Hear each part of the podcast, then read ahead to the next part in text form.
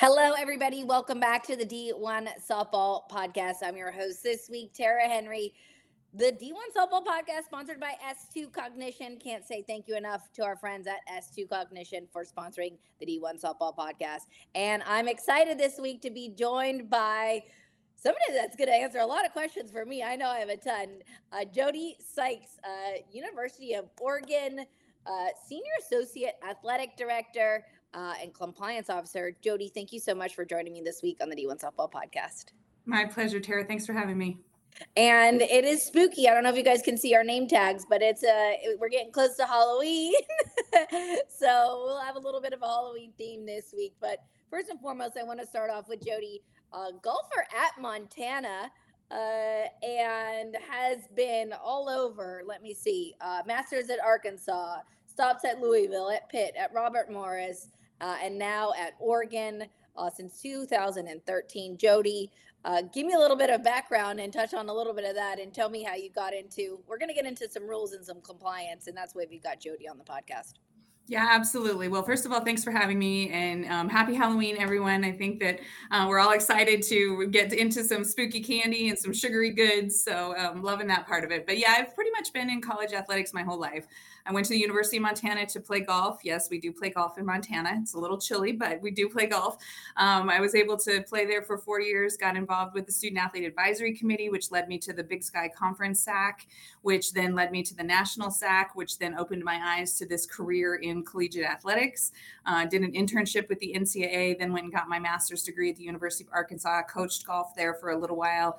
I realized that probably wasn't my calling. So I, I actually got into compliance more while I was there did an internship in undergrad, but then uh, during grad school did some more work, and then got my first real time full time job, Robert Morris University, uh, and then University of Pittsburgh. So I was in the city of Pittsburgh for five years, um, and then I went to Louisville, and I was there for seven and a half years, um, and that's kind of how I got to, connected really to softball.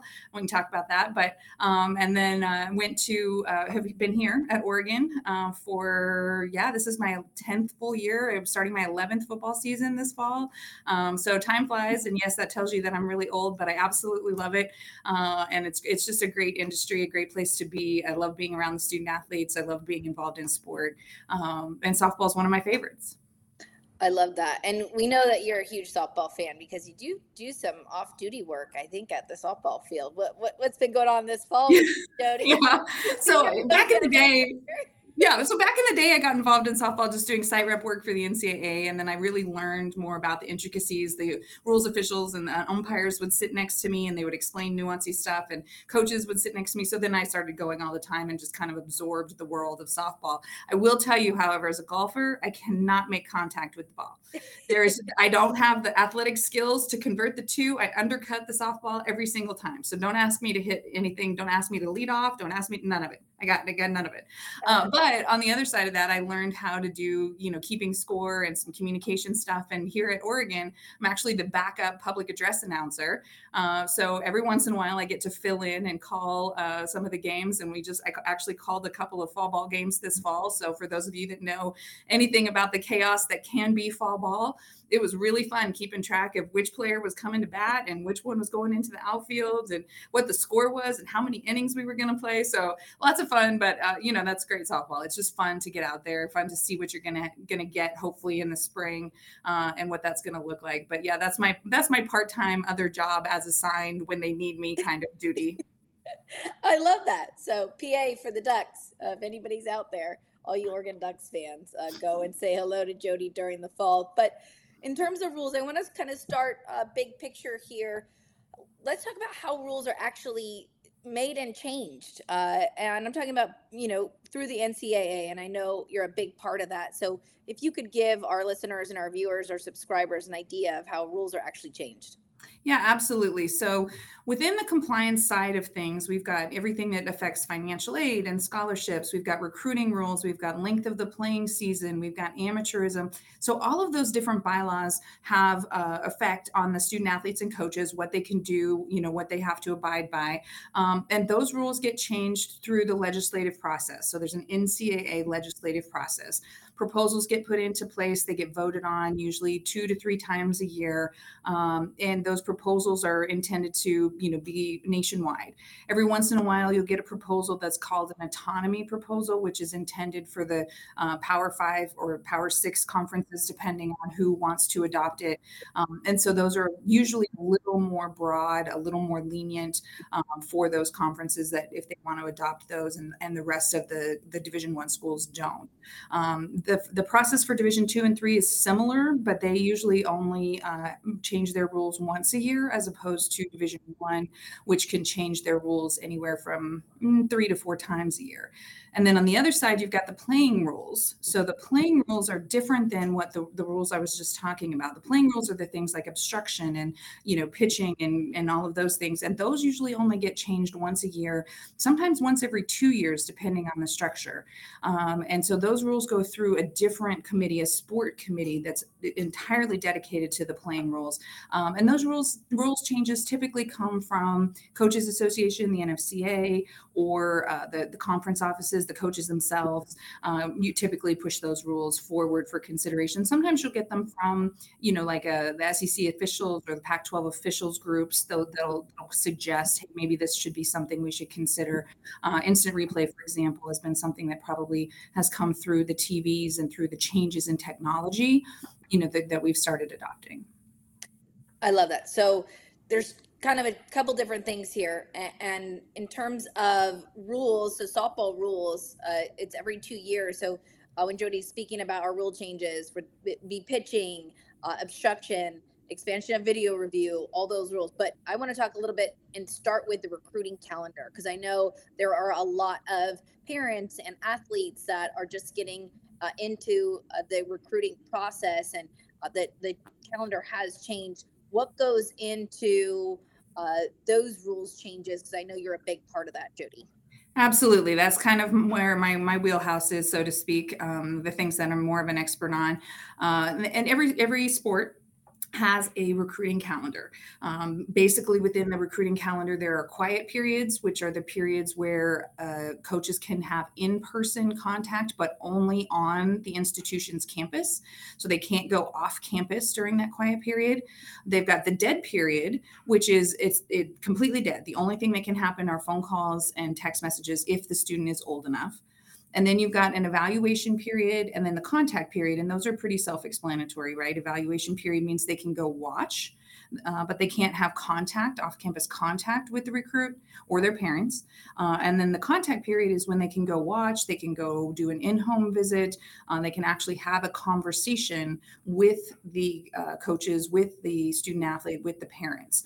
Now, the new change that just happened a couple of weeks ago is there's actually this full recruiting shutdown. Women's basketball has been doing this for a while and softball has been pushing to get this uh, put into place. So during what they now call a recruiting shutdown, there's no form of recruiting contact. So, no contact, no evaluation, no official or unofficial visits, no correspondence, no emails, no telephone calls, no text messages, nothing. So, it, it is what it is, right? It's a recruiting shutdown. Um, and it's intended to help the coaches maybe find a little more balance. Um, and also, maybe the student athletes and the recruits find a little more balance too to know that, hey, I shouldn't be expecting a call from coach at XYZ school during this period. So they're around the holidays, November 22nd to the 26th, which is usually around Thanksgiving. December 22nd to the 26th, which is usually around Christmas, um, and then December 31st to January 2nd, which of course is, is the New Year and the New Year celebration. Um, so those are the big periods, and that's what the, when you're waiting for a coach to call you, or parents, if you're waiting, why didn't my kid get a call? It might have something to do with that recruiting calendar and when the coaches are allowed to start calling, when they can continue calling, when they have to send stuff in email because that's what's allowed during that period why didn't I see my coach at this tournament? Well, this tournament didn't fall in the period that they're allowed to go out and, and look at your at your daughter play. Uh, so there's there's a, a, a, restriction there that the coaches have to abide by.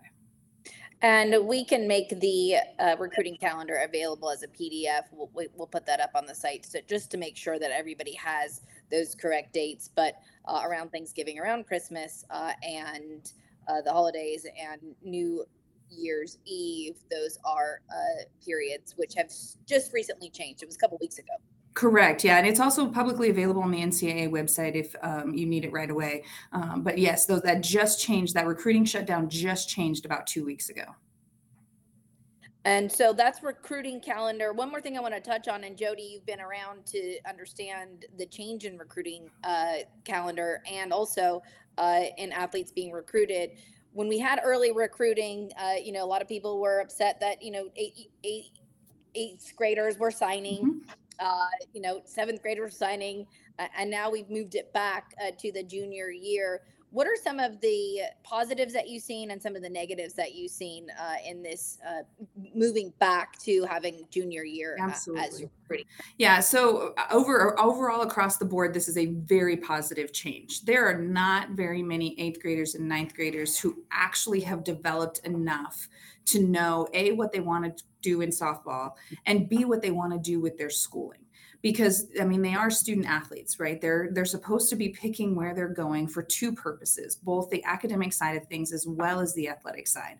By not allowing that recruiting to start until the junior year, the coaches, the parents, the student themselves have a better chance of really getting it right and not needing to transfer or not needing to you know figure something else out midway into their college career because they just things were just too different when they committed in ninth grade versus committing as a senior in high school.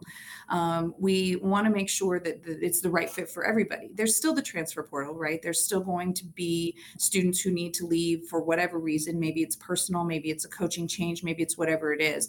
Um, but by pushing it back, there really is more chance to develop. One of the examples that I always use, and it's very applicable in this sport, is my understanding is Jessica Mendoza didn't even really start playing softball until her junior year in high school.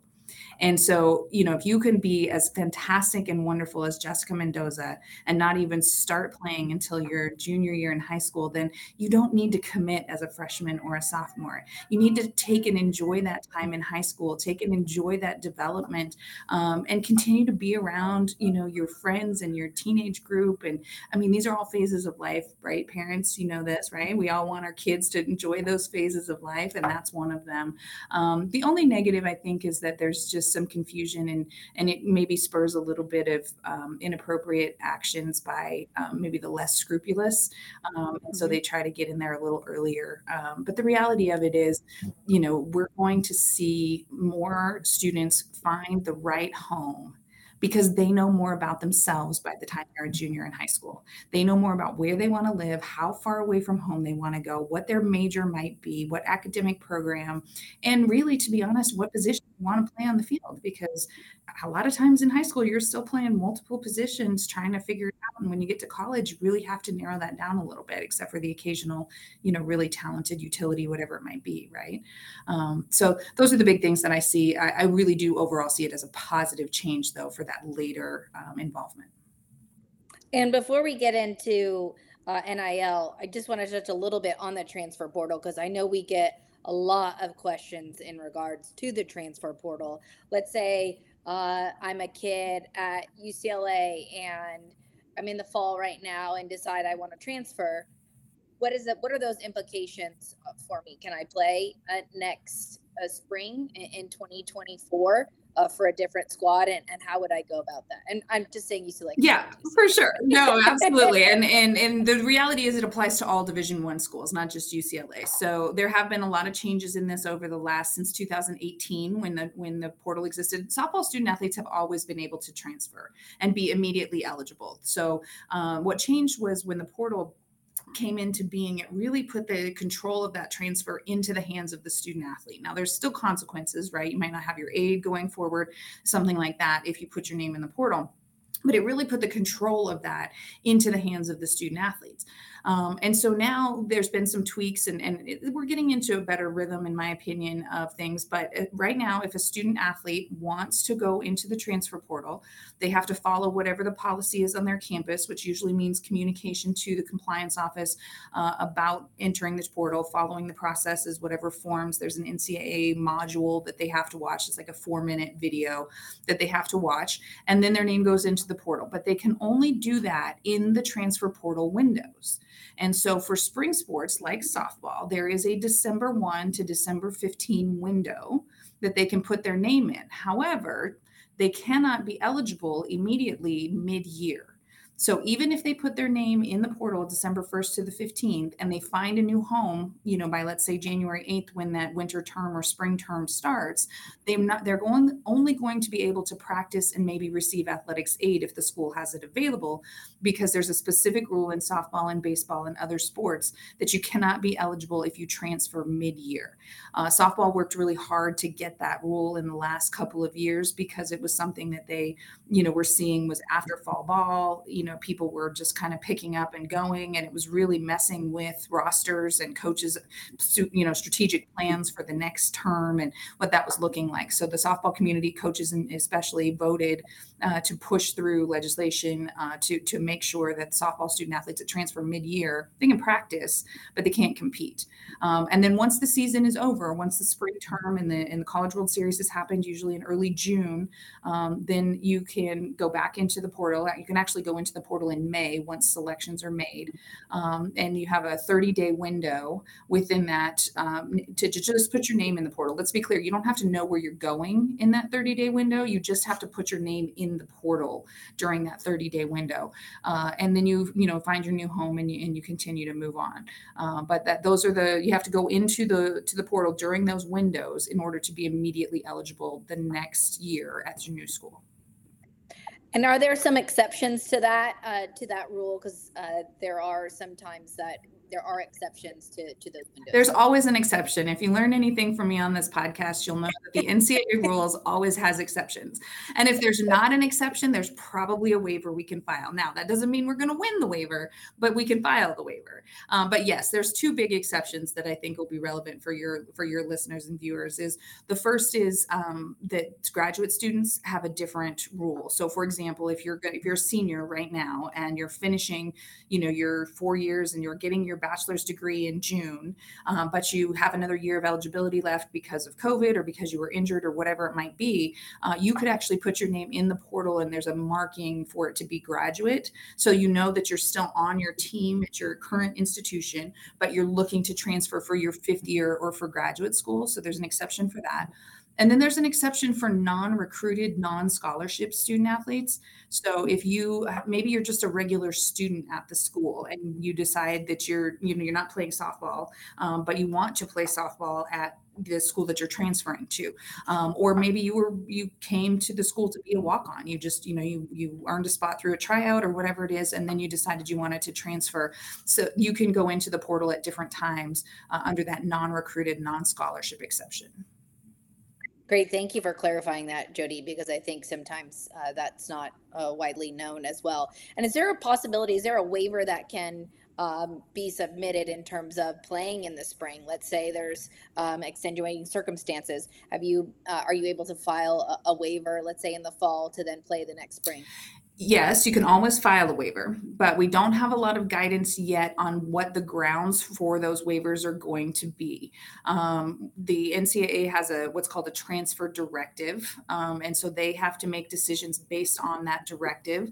Usually, uh, you know, extremely difficult family circumstances, extremely difficult medical circumstances are always worthy mitigation to at least test the water and see. So, for example, the student is returning to be within 30 minutes of home to be a primary caregiver for a parent who has cancer, or perhaps the student was an out of state student at their current institution and a parent loses a job and has, so they need to move home or need to move in state so that they can pay less in tuition. Those are always worthy of throwing the spaghetti at the wall and seeing if it sticks because we don't necessarily know. The rule change for softball about the mid years is really recent, it's within the last year or so. So we haven't seen a lot of case precedent or waiver precedent about how and when those are going to be granted. But yeah, you could take your chance, but you need to go into it no thinking I have to sit and, and, just practice with my team. If I transfer mid-year, I'm gonna have to sit and just practice with my new team. And then if you get the waiver, you know that's that's you know gravy, right? It's it's, it's awesome, it's excellent, awesome on top of it all. Um, but you need to go into the transfer thinking that you're gonna have to sit, um, and then hope for maybe some luck with the waiver. Got it. Thank you for clarifying that because it is also a, a new rule uh, for softball. So that's uh, transfer portal. We went through the recruiting calendar. Now I want to get a little bit into NIL and what you've seen across all uh, sports, uh, and then we can dive in a little bit uh, to softball because uh, th- there are some changes that they're looking at again, legislation wise. But Jody, can you kind of give me an overarching view of uh, NIL and what changes that you're seeing in terms of name, image, and likeness? Yeah, absolutely. So for the folks that don't know, name, image, and likeness is also a new a new thing, right? So July 1st of 2021, uh, the rules all or were essentially lifted. The NCAA interim policy basically says two things: one, no pay for play. So for name, image, and likeness agreements, it can't be based on games started, uh, hits, outs, pitching. It, it, can't have any of those pay for play components to it. Um, and two, it cannot have any sort of recruiting or retention inducements. So, for example, the contract can't or the agreement can't say you must go to the University of Oregon or you must go to UCLA to get this. It can't say that. And it can't also say you have to stay at that institution to get that deal. Uh, those those recruiting and retention inducements cannot be a part of it. Now, you can always, uh, as, as long as you can fulfill the terms, even if you transfer, you can keep the agreement that you got at the previous institution. You just have to fulfill the terms of that agreement. Um, so sometimes that's easier said than done, if, especially if you transferred a long ways away and it requires you to physically be present, something like that. So those are the two big NCAA rules that apply across the board to all Division One institutions. Now here's where it gets tricky. Some states have state laws that we also have to abide by. Oregon is one of those. Um, and other states have more restrictions than Oregon, and other states have less restrictions and no state law at all there is no consistency across the nation in state laws beyond those two NCAA rules that I talked about that are part of that interim policy. You know, and there's been some other guidance from the NCAA about uh, collectives a little bit, and then there's some guidance about educational stuff that we can do and things like that. But there's there's those two basic rules from the NCAA, and then everything else is subject to state law right? So, for example, Oregon state law says you cannot fulfill NIL duties or NIL, you know, responsibilities agreements during your team time, right? So can't you can sign a contract with Adidas even though Oregon is a Nike school, but you can't fulfill the terms of that NIL agreement during your team time because you know that would be a, that would be a major conflict for for us. Mm-hmm. Um, and and so a lot of a lot of schools and states and whatnot have some sort of basic rule around that, but not everyone. Um, you know, student athletes come to me all the time but, and say, "Well, my friend did this." I'm like, "Well, yeah, that's great. They can do that in their state, but you can't do that here because of this state law." So one of the things that we want to make sure student athletes know and understand is that there are state laws uh, and that we still have to ab- abide by those. Now, I think our state laws are very appropriate. There are a lot of protections for student athletes, so I'm I'm really in a good place with the Oregon state laws, but I see the differences in other states and I see how those apply. And so, you know, you have to work around those. For example, in the state of Missouri, there was a, a state law that passed that said if you go to a Missouri college, you can engage in name, image, and likeness during high school. But if you're not going to go to a Missouri college, then you can't engage in name, image, and likeness during high school. Now, I don't know where that sits and if it's going to be withdrawn or, or where it goes, but that's an example of a state law that's enticing students to stay in the state, not necessarily a particular school, but stay in the state, right? So that's something that's different. There are other high school associations that have not that are not allowing high school student athletes to engage in name image and likeness activity um, and then because they could be prohibited from competing in their high school association of activities um, without the proper permission through them. So again you have to pay attention to your state your situation because i know this broadcast is or this podcast is, is very broad um, yeah. So make sure that you understand your state and your rules and talk to your high school activities association, whatever that governing body is, to make sure before your student engages in an activity uh, so that they can continue to play. And then if it continues on with them when they come to college, that's allowed most of the time. They can bring it with them. It's not like it has to stop after high school and then you have to start all over again. I know you certainly can do that. Um, but there could be some agreements and NIL deals that would continue on and you would bring those in to college with you so interesting, Jody. I, and I think it's so important. And I appreciate you bringing this up. It is a state by state basis. It's almost like a case by case basis. Obviously, athletes uh, from various states uh, in engaging in recruiting from different schools and in different states. So really important. Is there anywhere an athlete can go? Uh, is it on the NCAA to where they can go and find out the state by state legislation, or do they actually have to go uh, and just kind of find it through their state. Yeah, unfortunately, you're going to have to just Google, you know, like a, you could Google state of Oregon or Oregon uh, name, image, and likeness state rules. Um, there's no composite, to my knowledge, there's no composite uh, location uh, for which state has what. Now, I could be wrong on that because I'm I'm hyper focused on the state of Oregon, so there could be something out there that I'm just not aware of. But um, Google's actually not a bad source, or, or any web browsing. I don't doesn't have to be Google. Uh, you know, could any web browsing you can go do and search for your state and the rules. The other place to just reach out to is uh, every high school activities association, state high school activities association has a has a contact button or a contact line. You could call up your high school activities association and, and ask uh, for your high school eligibility, making sure you don't jeopardize uh, any of that.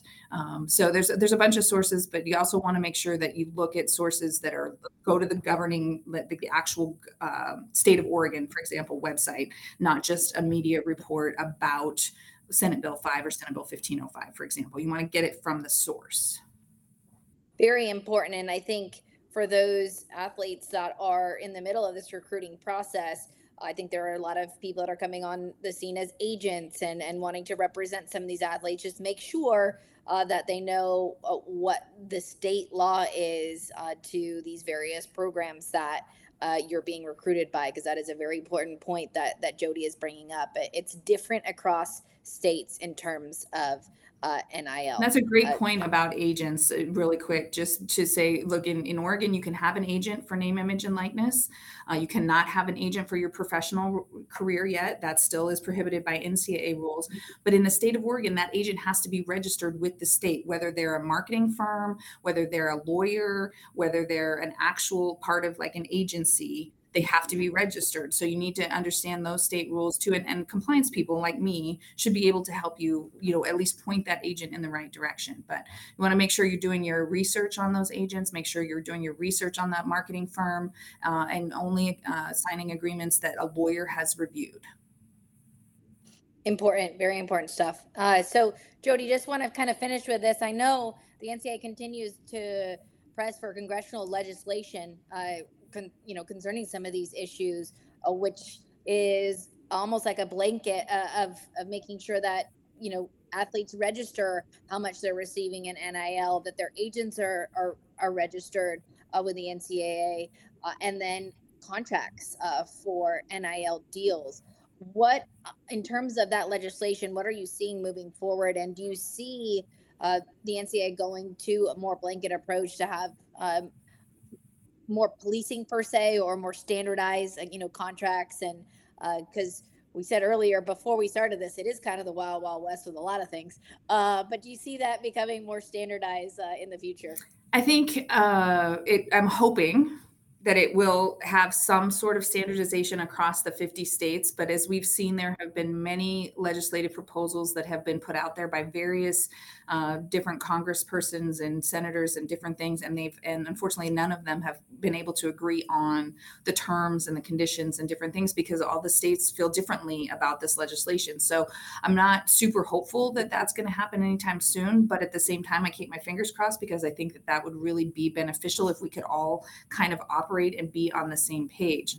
Um, having said that, though, the legislation that you've seen or the proposals that you're seeing maybe out there in terms of NCAA changes uh, are dealing with what you're talking about in terms of disclosures um, and making sure that the information is is readily available. Our student athletes do a really good job, I think, of disclosing their deals through the Opendorse platform, and other schools have different platforms that are out there uh, to help the student athletes disclose those deals.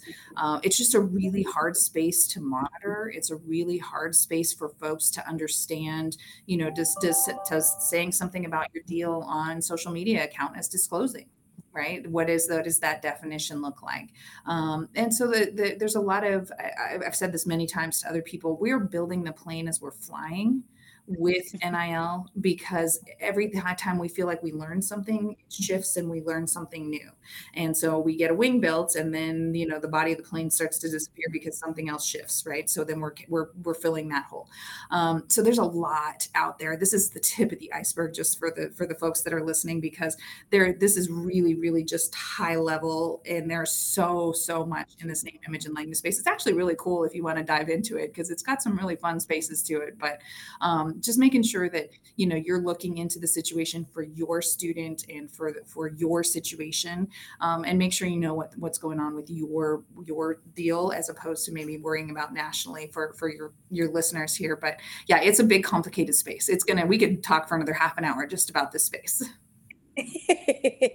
Well uh, we can do that again because I do think we're going to have loads of questions. Uh, and for our listeners and our viewers, if you do have questions for Jody, you can submit them, and I can you know send them over to. Maybe we can do this podcast again and yeah. uh, make sure that we're answering all your questions. But Jody, I uh, want to thank you so much for joining us on the D1 Softball Podcast. Happy Halloween. Anything fun happening at the University of Oregon today yeah. on Halloween? Yeah, absolutely. So we do an annual um, athletic department trick or treat for just the families of our of our staff members. We have a pretty large staff grouping and, and a lot of little kids running around. So we have just a little internal um, kind of everybody can go to the office. You can go to the marketing office, you can go to the business office, and the little kids walk around and, and pick up some candy from each of those offices. It's so fun to see the little ones in their costumes and we've got families that dress up. So we got you know the families that come through and the full blown you know parents and kids and everybody's oh it's so it's just it's super fun to watch them uh, kind of just walk around the offices here and have a, have a good time. So uh, yeah halloween's great. It's just a it's fun right? Everybody i even have my hey boo shirt on. I